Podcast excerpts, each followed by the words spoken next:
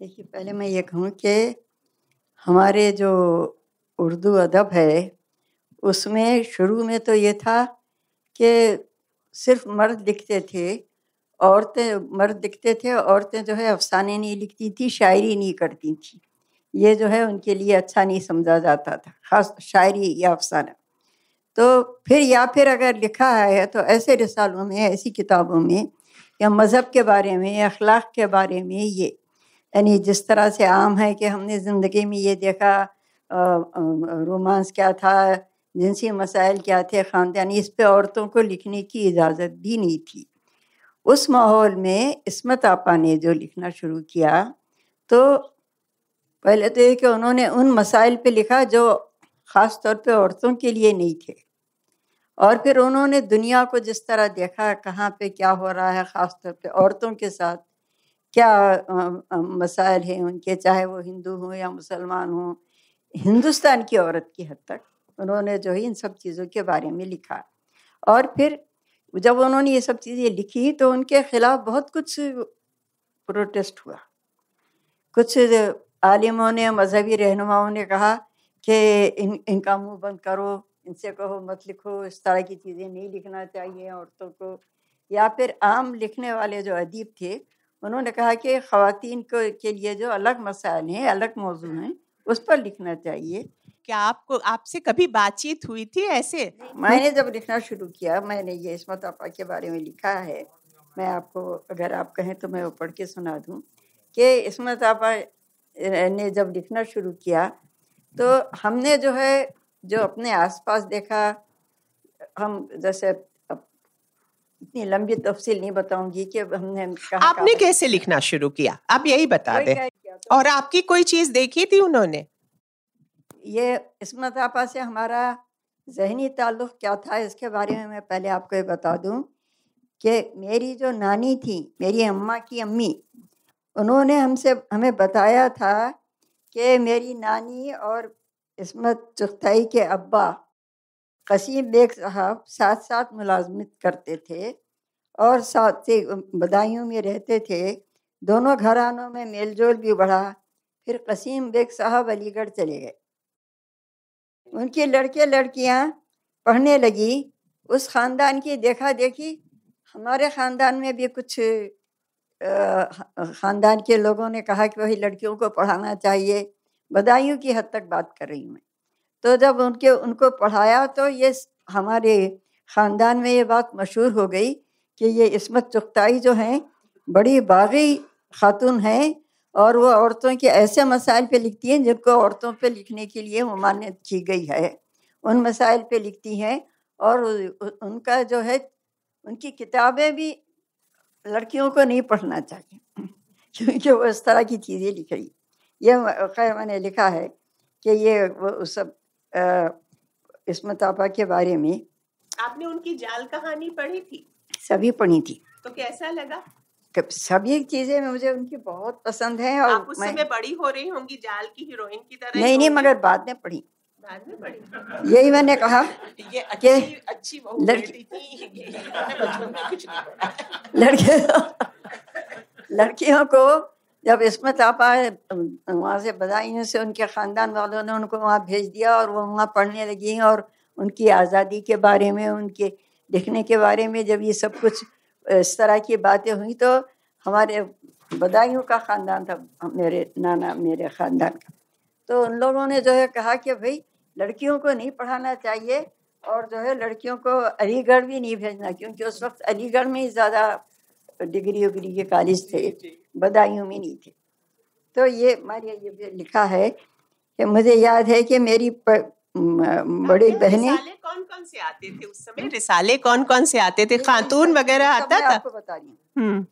कि जब बचपन में मेरे खानदान के लड़, लड़कियों को अदब उसकर भी शौक हुआ और घर में मर्दों के पास भी रिसाले आते थे। तो मेरे, मुझे याद है कि मेरी बहनें टेढ़ी लकीर इसमत आपा की जो नावल बहुत मशहूर है, वो जब आई आई और पढ़ने लगी तो एक दूसरे को दिखा दिखा के हंसने लगी ये तो मर्द के खातून क्या क्या लिख रही है, क्या क्या कर रही है? तो खातन वो कर रही हैं तो लड़कियाँ जो हैं, हम भी पढ़ेंगे हम भी पढ़ेंगे नहीं नहीं नहीं, ये किताब लड़कियों के पढ़ने की नहीं वो किताब लड़कियों के पढ़ने की नहीं थी इसमत आपा की। उसका अंदाज़ा मुझे कुछ दिन बाद हुआ था, जब मैंने खुद इसमत आपा की टेढ़ी, लकीर, कलियाँ और चोटें और पढ़ी।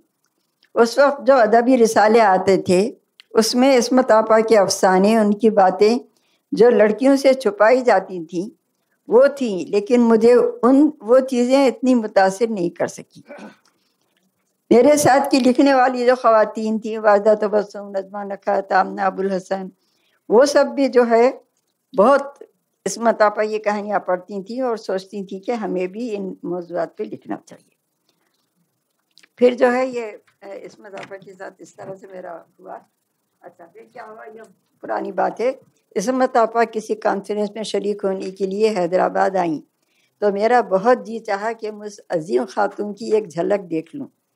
मगर मुझे डर लग रहा था कि पता नहीं मैं वहाँ जाऊँगी तो वो मुझे कोई भी क्या कहेगा और वो भी क्या कहेगी कौन हो तुम क्यों हो?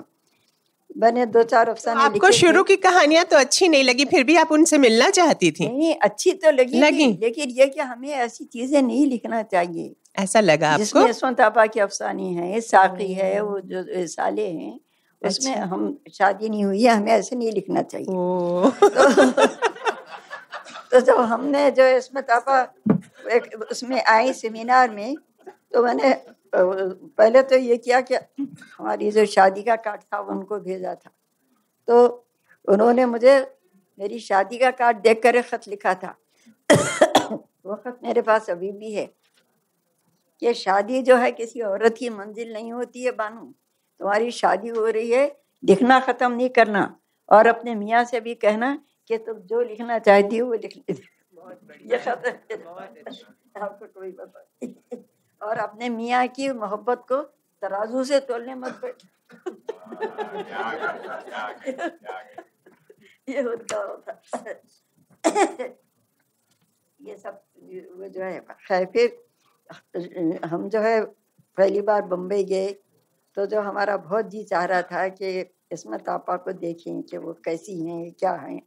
मगर हमें डर लग रहा था कि वो पता नहीं, हमें पहचानेंगी नहीं और उस जमाने में ये था भी नहीं कि हर एक लड़कियाँ हर एक किसी के घर चला जाए।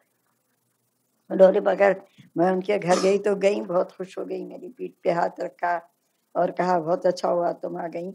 और फिर अनवर से कहा कि, तुम लोग कहाँ ठहरे हो? किसी होटल में क्यों ठहरे हो? मेरा घर है, मेरे घर में आओ, ठहरो। फिर ज़बरदस्ती जो है अनवर से कहा कि, जाओ, अपना सामान लेकर आओ वहाँ फिर कहने लगी, हम खूब बातें करेंगे शाहिद शूटिंग के लिए गए हैं। इसमत आपा ने हर जबान का अदब पढ़ा था। मज़हब, समाज, इंसानियत की नफ्सियात को शूर जो शूर था, वो उनकी तहरीरों में भी आप देखते हैं। वो किसी छोटी सी बात को, अहम मसले को, बड़ी जाहिल औरतों से भी बात करती, दानश्वरों से भी, बच्चों से भी।